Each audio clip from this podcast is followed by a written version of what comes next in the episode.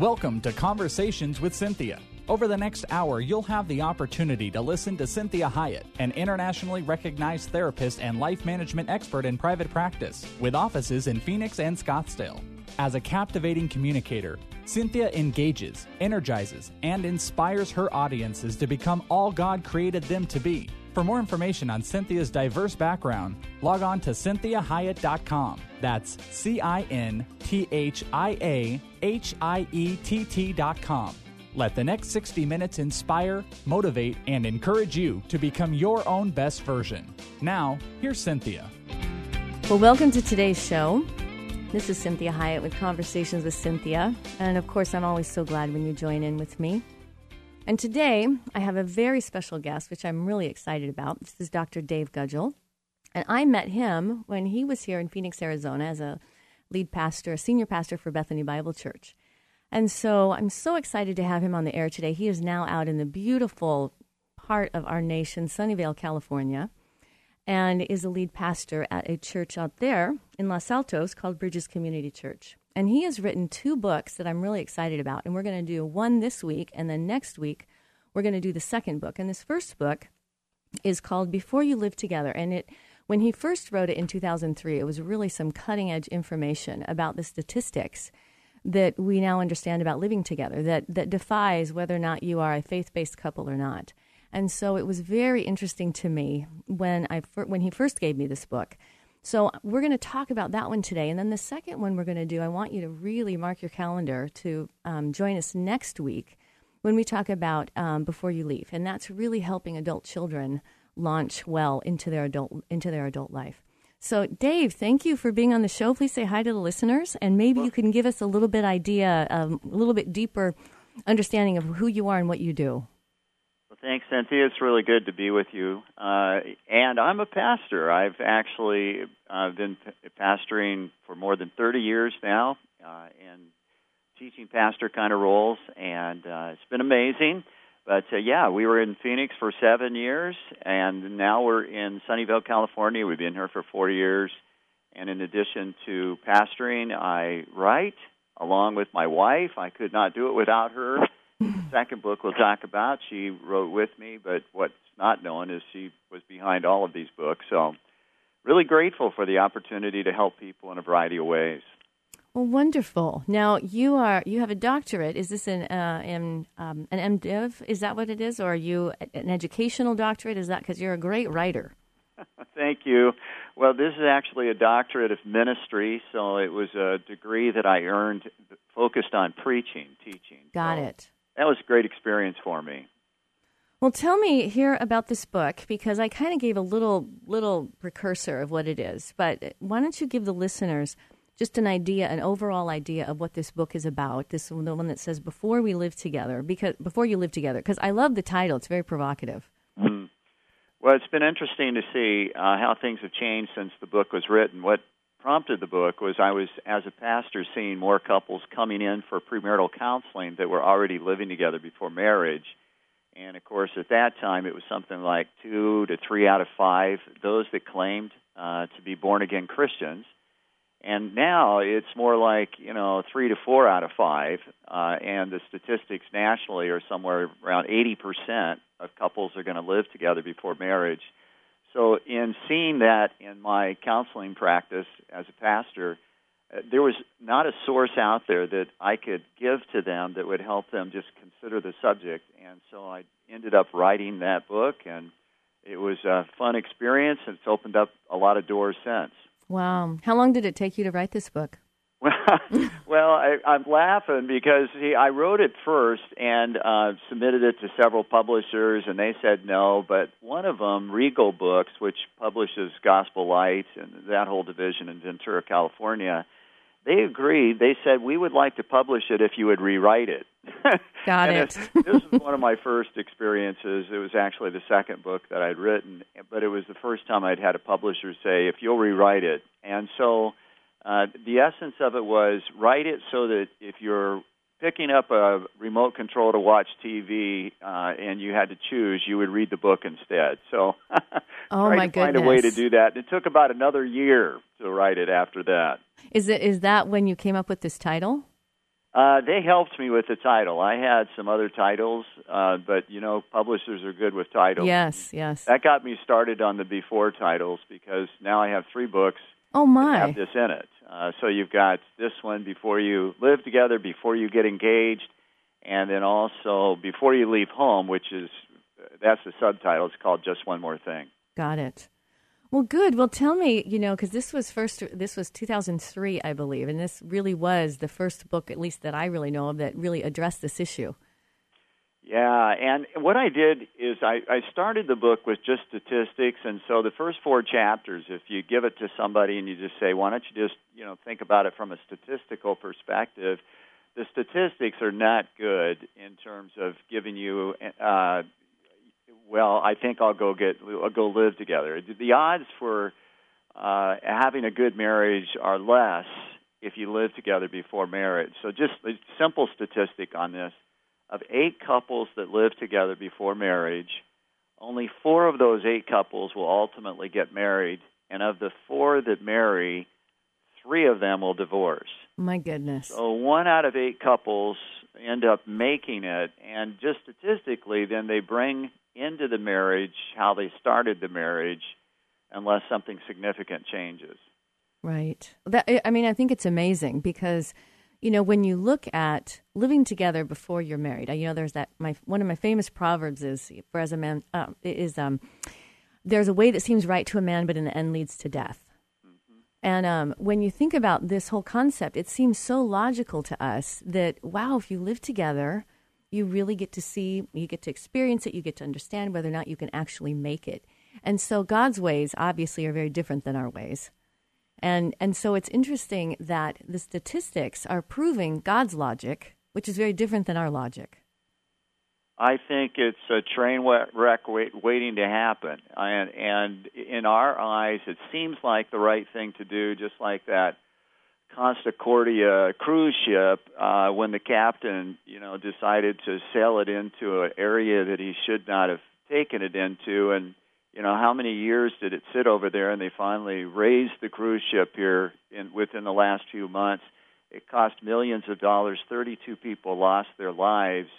Where at that moment it just seemed like the right thing to do. Right. And it's the same with regard to living together before marriage. I mean, you know, a lot of people that do this do so because they don't want to end up with a divorce. They've come through a divorce situation in their family or they've seen their friends get a divorce. And so it just seems like a tryout is the best way to go.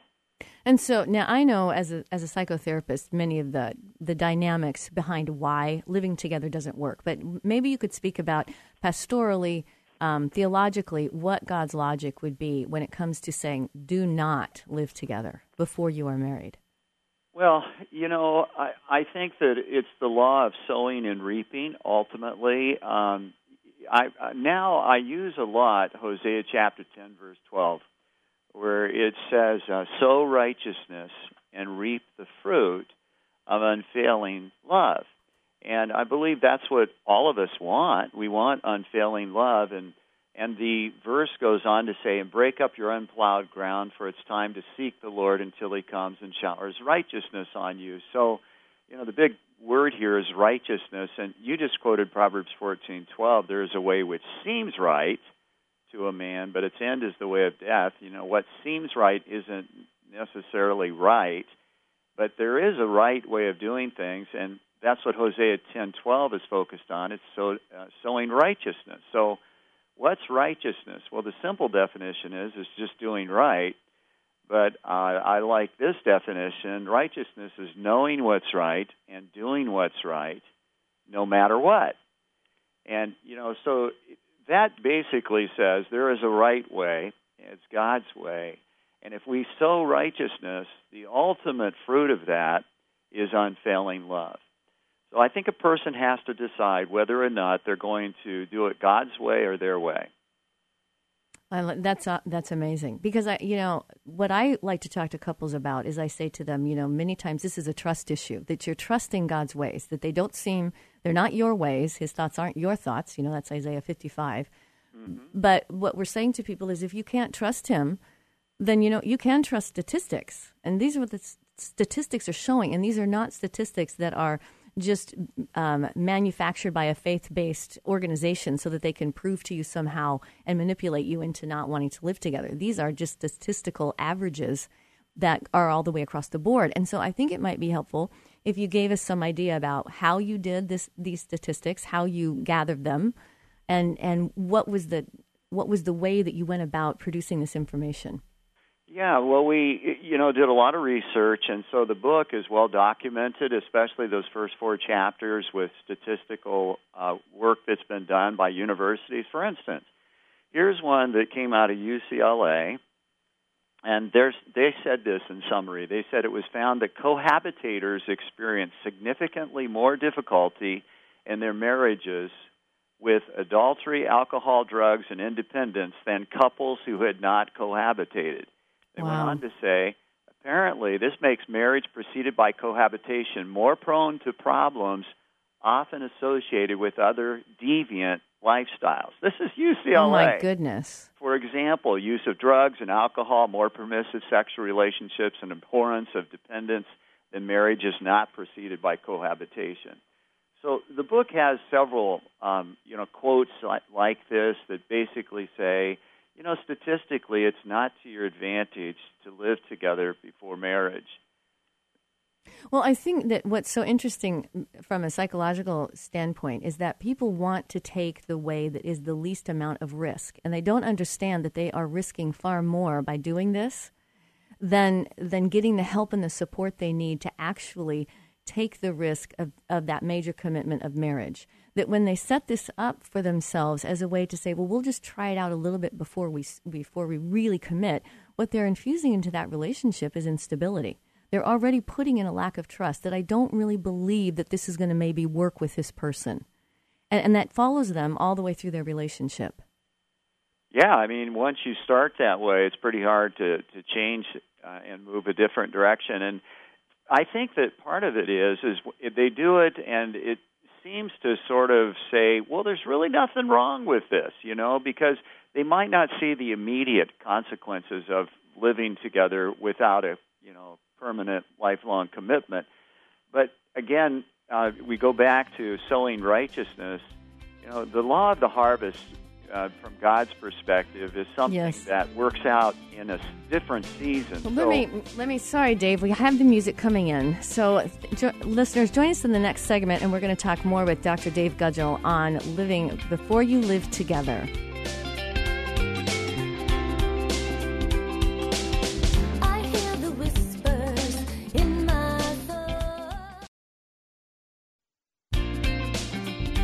Thank you for joining me again. This is Cinthia Hiett with Conversations with Cinthia. And we are here today with Dr. Dave Gudgel. And I want to remind you before we do that that you can visit me on my um, website, which is cinthiahiett.com, C I N T H I A H I E T T. And you can also like me on Facebook, which is Cinthia Hiett Inc. That's INC for Incorporated. And Dr. Dave Gudgel, all the way from Sunnyvale, California, is with us today talking about uh, his book before you live together. And and Dave, I apologize again. I was listening so in, in, intently to what you were saying. I wasn't listening to the music coming in, and so I kind of had to cut you off. And so, give our listeners a little bit more where you were at when we were ending that last segment. Yeah, uh, Cinthia, it's just this whole notion of what is actually being produced in the relationship right now, and uh, you know if you're in a relationship where you're cohabitating, it may look like everything's just fine. Uh, but if you look at this from God's perspective, what you're sowing now is ultimately going to reap a harvest of some kind. And if you want that harvest to be unfailing love, you want it to be a love that comes from God, uh, which is way beyond your own, it's important to sow righteousness now. And that's ultimately you're going to experience the blessing of God in, in His righteousness. So let me just simply say it this way the law of the harvest says you sow in this season, you reap in a different season. So you may not be seeing yet what it is um, that will come from the the sowing, the fruit of what you're you're sowing. It's not the law of Pinocchio. That's the simple way to remember this. the law of Pinocchio says it shows up on your face right now. Tell a lie, it's going to show up right now. it may not show up right now, the consequences of the choices that you're making, and yet they will someday. Well, I think it, it's kind of the same thing as building your house on the sand versus the solid rock. Mm. And it's shifting. And, and when, you know, I, I say to couples frequently, every relationship is a gamble, every, every relationship is a risk you know, God risks on us, and I would say that I myself am probably not a good risk all the time, but I'm thankful that He gambles, that He risks with me. And so when we are going into a relationship that we are asking for this level of involvement, when we are actually combining our lives together, we are, we are being physical with one another and, and having that, that form of, of intimacy with one another. We are um, presenting ourselves in our community as a couple, but yet we are not willing to make that commitment. What we are doing is we are we are increasing the risk that we are um, engaging in because we are we are infusing into that system that that relationship that whole entire what what we are building together um, we are building on a very unstable ground and we are not believing in one another. Where where the biggest thing that humans want we want there to be commitment. We want attachment. We want to have security to know that at our weakest moment at our worst moment that we're not going to be abandoned. And so when we say that we're going to live with somebody we're going to try it out what we're uh, really saying to that person is, I'm really just not sure about you. And, and that, that, that bleeds over into every other area of our relationship. Commitment is such a hard thing these days. Yes, People it is. Just don't want to make the commitment, you know. And uh, just uh, and now T-Mobile's come out with a new contract where it isn't a contract anymore. You don't have to make a commitment with them. I mean, it was on uh, a recent commercial I saw, and you know, that's pretty much where our culture is. Well, and the, the thing that's so difficult is that we are not teaching people um, the power of commitment and what commitment produces.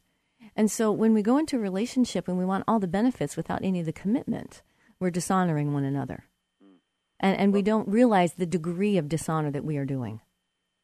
And without that commitment to each other or the commitment to God, I mean, obviously, the whole point is loving God, loving others more, the horizontal and the vertical relationships. And so it's all based upon commitment. And of course, love is an unconditional commitment to an imperfect person. Exactly. That, that's my favorite definition of agape love the love of sacrifice, an unconditional commitment to an imperfect person. And, you know, I'm so glad that I got some good counseling like you're giving right now, Cinthia uh, from the pastor that did our premarital counseling. We sat in front of him and he said, Listen, this is the day on which you're getting married, January 10th, 1976. So mm. if you're trying to figure that out right now, we've been married for 38 years. And he stuck his finger in the air and he said, This is the date, January 10th, 1976. And then he drew this horse this uh yeah horizontal line I'm trying to think. Horizontal line and he said now this is the line of commitment. And he and he put his finger above the line and he said sometimes in your relationship you're going to be on an emotional high and you're going to be thinking heaven is easy I mean, uh, marriage is easy. It's like bumping heaven. And he said other times you're going to be below the line emotionally, and you're going to think what was i thinking when i got into this relationship and he said you know you got to come back to this unconditional covenant commitment to each other and to God, because that's where stability and ultimately uh, a strong marriage is built. Well, and I think you're right. I think that's how we have, you know, thy kingdom come, thy will be done. That we get the kingdom on earth when we are loving each other the way that God loves us. And God risks with us and God commits to us, knowing that we are imperfect, knowing that some days He's enjoying us and others other days He may want to kill us.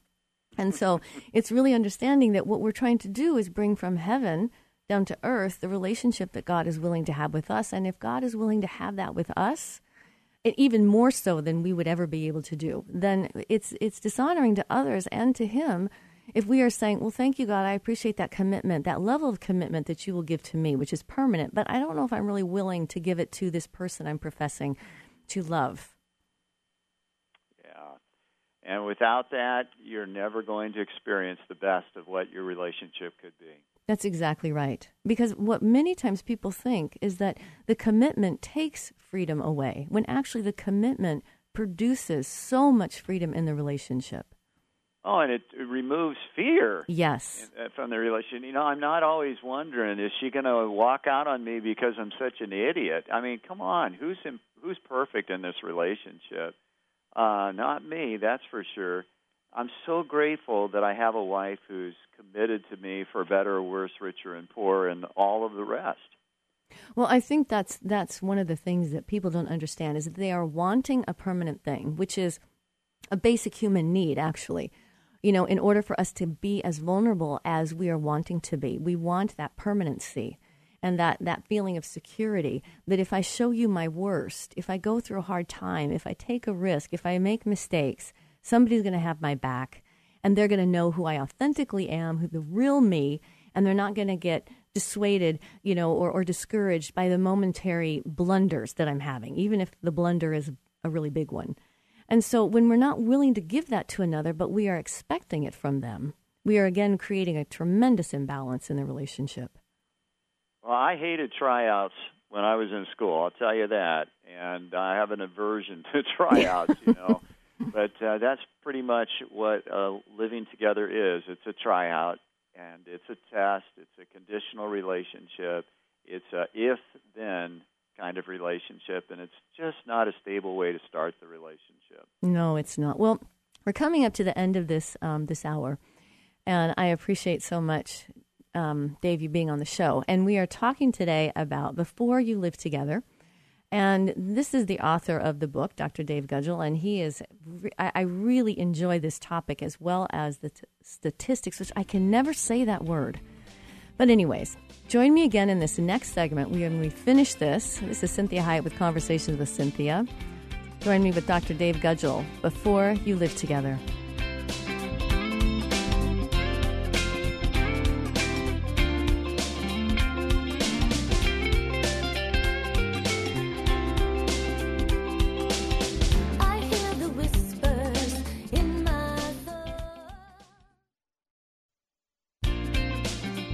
Welcome back to Conversations with Cinthia. This is Cinthia Hiett, and I'm so glad that you joined me. Again, I want to remind you to visit me at my website, which is cinthiahiett.com, especially if you are looking for a keynote speaker, as I do that frequently for retreats and events that you may have. Um, I have Dr. Dave Gudgel from Sunnyvale, California, online today and talking with me about the book that he wrote before you live together. So, Dave, give us um, some idea about where people can get the book, um, the best way for them to be able to get it if you have a website, and then I also want you to talk about uh, where the where the book has gone since you have written it. Well, thanks, Cinthia. Yeah, you can get the book at all the normal outlets, and uh, you could, or go to our website, and there you could get a link uh, to Amazon or some other places to buy the book. But our our website is just uh, davidgudgel.com, G U D G E L, or davidandbernice uh, either one. And that'll that'll get you the book or uh, get you uh, give you some more information about who we are and some of the things we're doing. And if you want to sign up to receive our blogs or Twitter or whatever it is we'd love to help in whatever way we could. Well, I really do want to encourage listeners bec- to go to your website. I mean, this book, you've got like really heavy hitters that like your book, which I really like your book. And I mean, you have Bruce Wilkinson that gives you, you know, a great um, little plug, and you've got Neil Anderson, you've got Kirk Cameron. You know, I mean, this is this is this is wonderful. John Trent, which is a great friend, and and um, I think it's amazing that that they are supporting this as much as they are. And I would really like the listeners you know, to either buy the book, even if you know someone that would really benefit from this, because it's we're really wanting to have relationships that last. We're really wanting to show the world that God's way is really the best way, not a way of of um, bondage or a way to steal from people or a way, but really a way to cause people to be successful. yes and I found that the book itself can be a door opener uh, to help people talk about this from a different perspective. Uh, many uh, parents have given the book to you know their kids before they leave home, or just what, whatever, just to give them some help and some insight. Um, friends who are living together or thinking about living together, it can be a great resource in a number of ways. Good. Well, th- now tell us where kind of where the book has has gone since then, and also when we were talking off air about counseling couples that are already living together or people that are contemplating that? Yeah, well, eh, the book has been translated, uh, so it's not only selling here, you know, in America or English-speaking countries, but it's been translated into Spanish, two different kinds of Chinese. Um, I'm in an area now where there are a lot of Asians, and so it's been fascinating to find out more about the Chinese that I knew nothing about that's in this book. So it's been fun uh, that way too. So it becomes multicultural then. yeah, it has in in some some places. So I'm, we're grateful for all of that, but it's opened a lot of conversations for me on the radio, uh, a few television kind of things.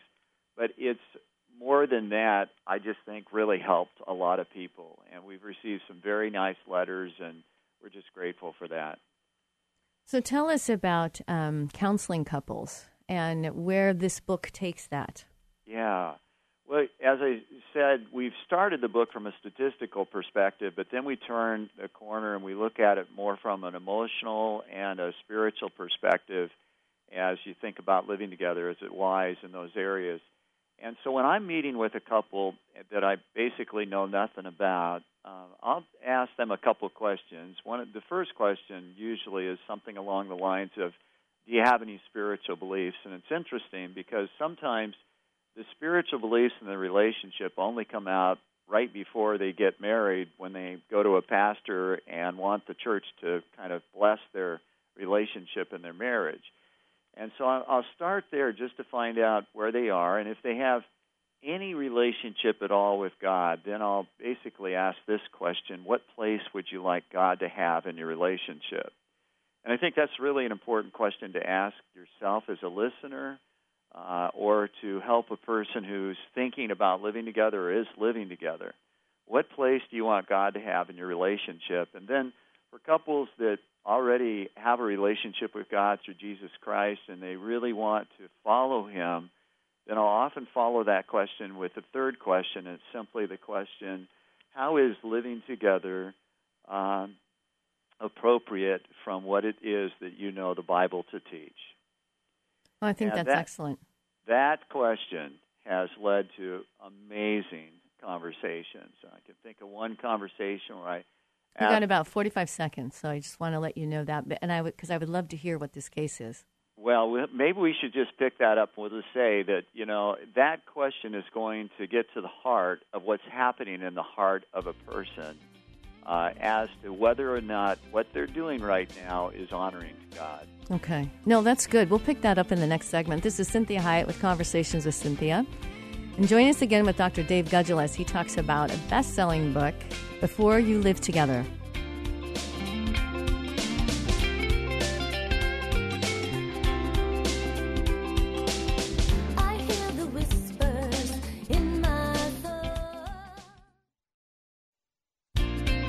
Thank you for joining me again. This is Cinthia Hiett with Conversations with Cinthia, and this is the last part of this show, which I'm sad is ending so quickly because we've got a great topic.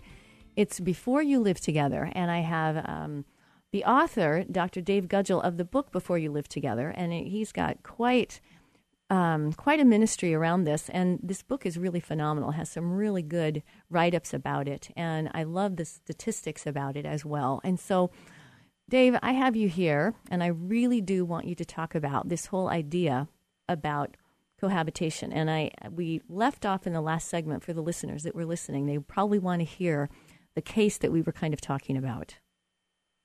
Yeah, uh, I was just going to share the story of a couple that I asked these questions uh, as we were getting to know each other. The first question, do you have any spiritual beliefs? The second question, what place would you like God to have in your relationship? And they revealed, and especially her, that she had a relationship with God. And so then just followed it up with the question, so what place from God's perspective does living together have in His plan? And uh, she started crying when I asked that question. You can just imagine. yes, I can. Cinthia Yes. you know uh and uh, he they didn't know me from adam is looking at me like what kind of counseling is this anyway you know exactly. You're ruining you're ruining the show here. I've got going.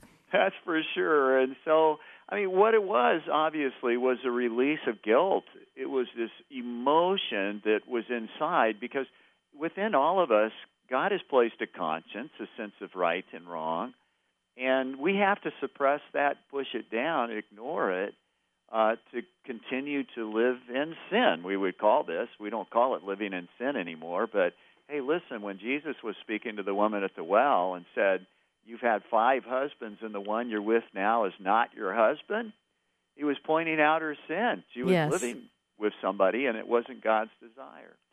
So, yeah, I. I think that we've got to come to the place where we basically either are going to do it our way or God's way, and it really comes back to the commitment that we have with God, the place we want Him to have in our life. Well, and I think, you know, when I'm working with couples, a lot of times what I am helping them to understand is this issue of value. And this really rings true for women because we know that, you know, a man's greatest need is respect and success. I mean, there's a couple more, but those are the majors. And for a woman, it's, the, it's to be desired and to have security.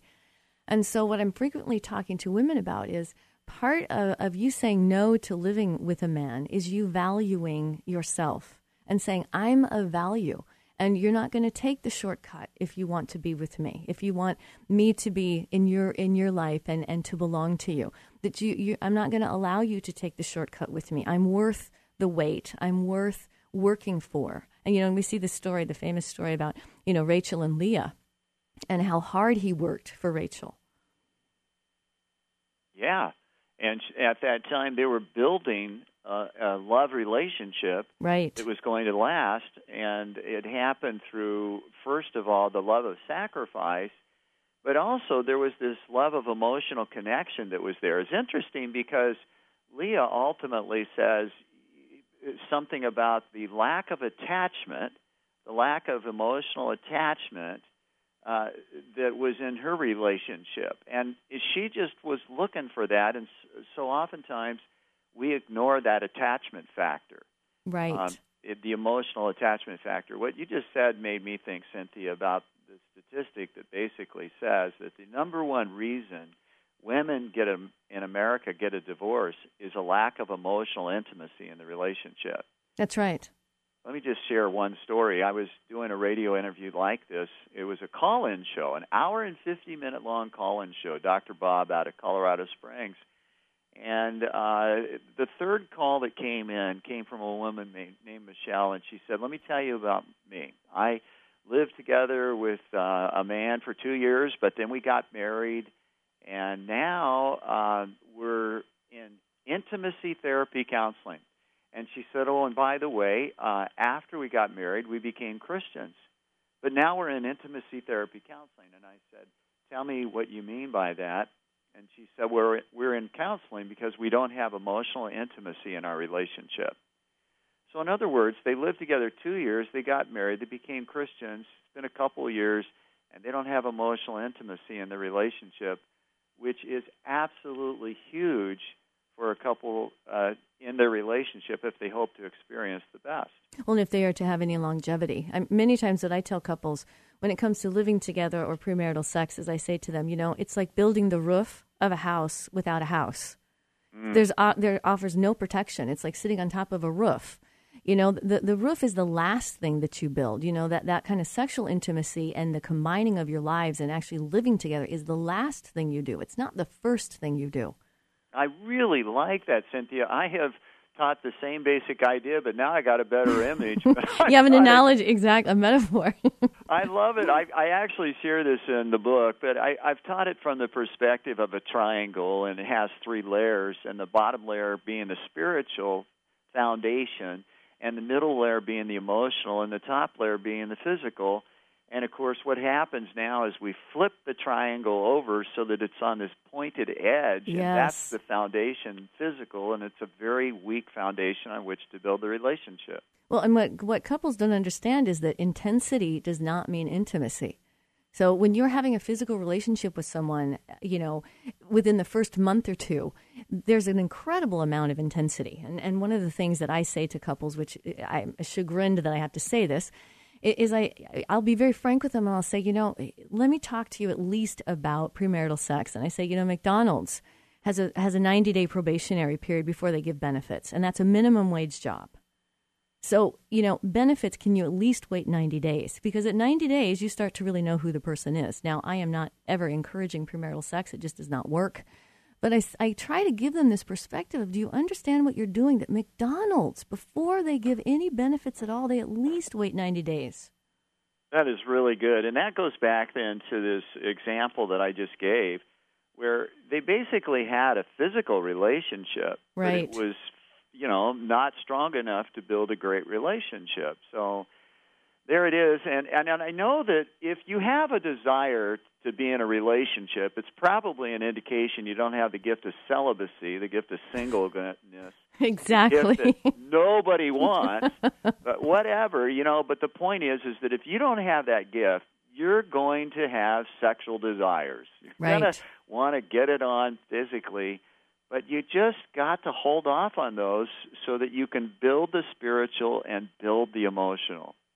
Well, because you know, this is what people don't understand is that the physical intimacy piece and and the the weight of, of that level of commitment is is very heavy. And if you don't have the foundation to hold it, you're, you're creating a sinkhole. And then it's so disturbing and and disparaging and dis, and and disappointing to couples when they went into it with this amazing connection and chemistry and they didn't manage it, so that then they walk away with a disaster.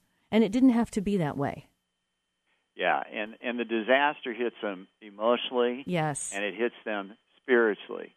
You know, and Yes. it's like, what was I thinking? But yeah, I so I will often, you know, I I like the house that you just described.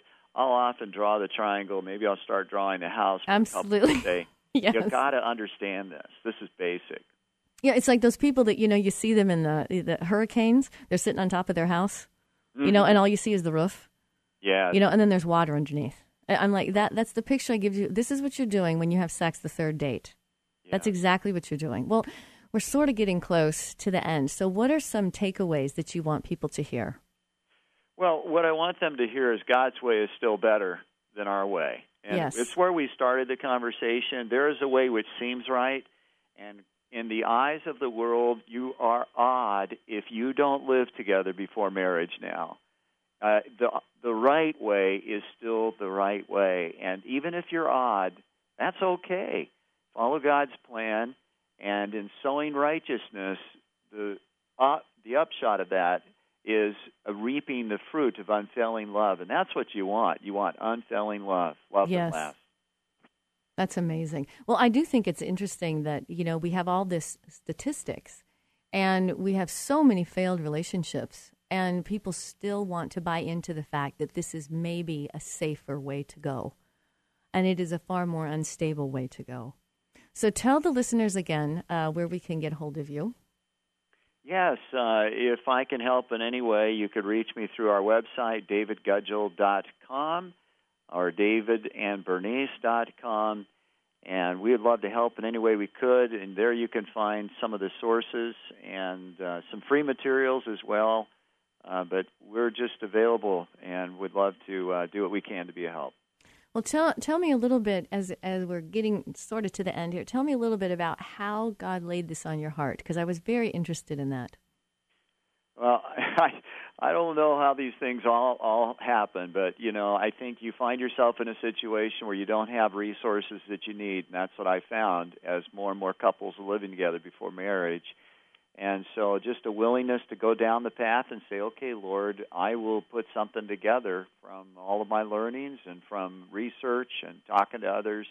And he just brought those people across my path that I needed.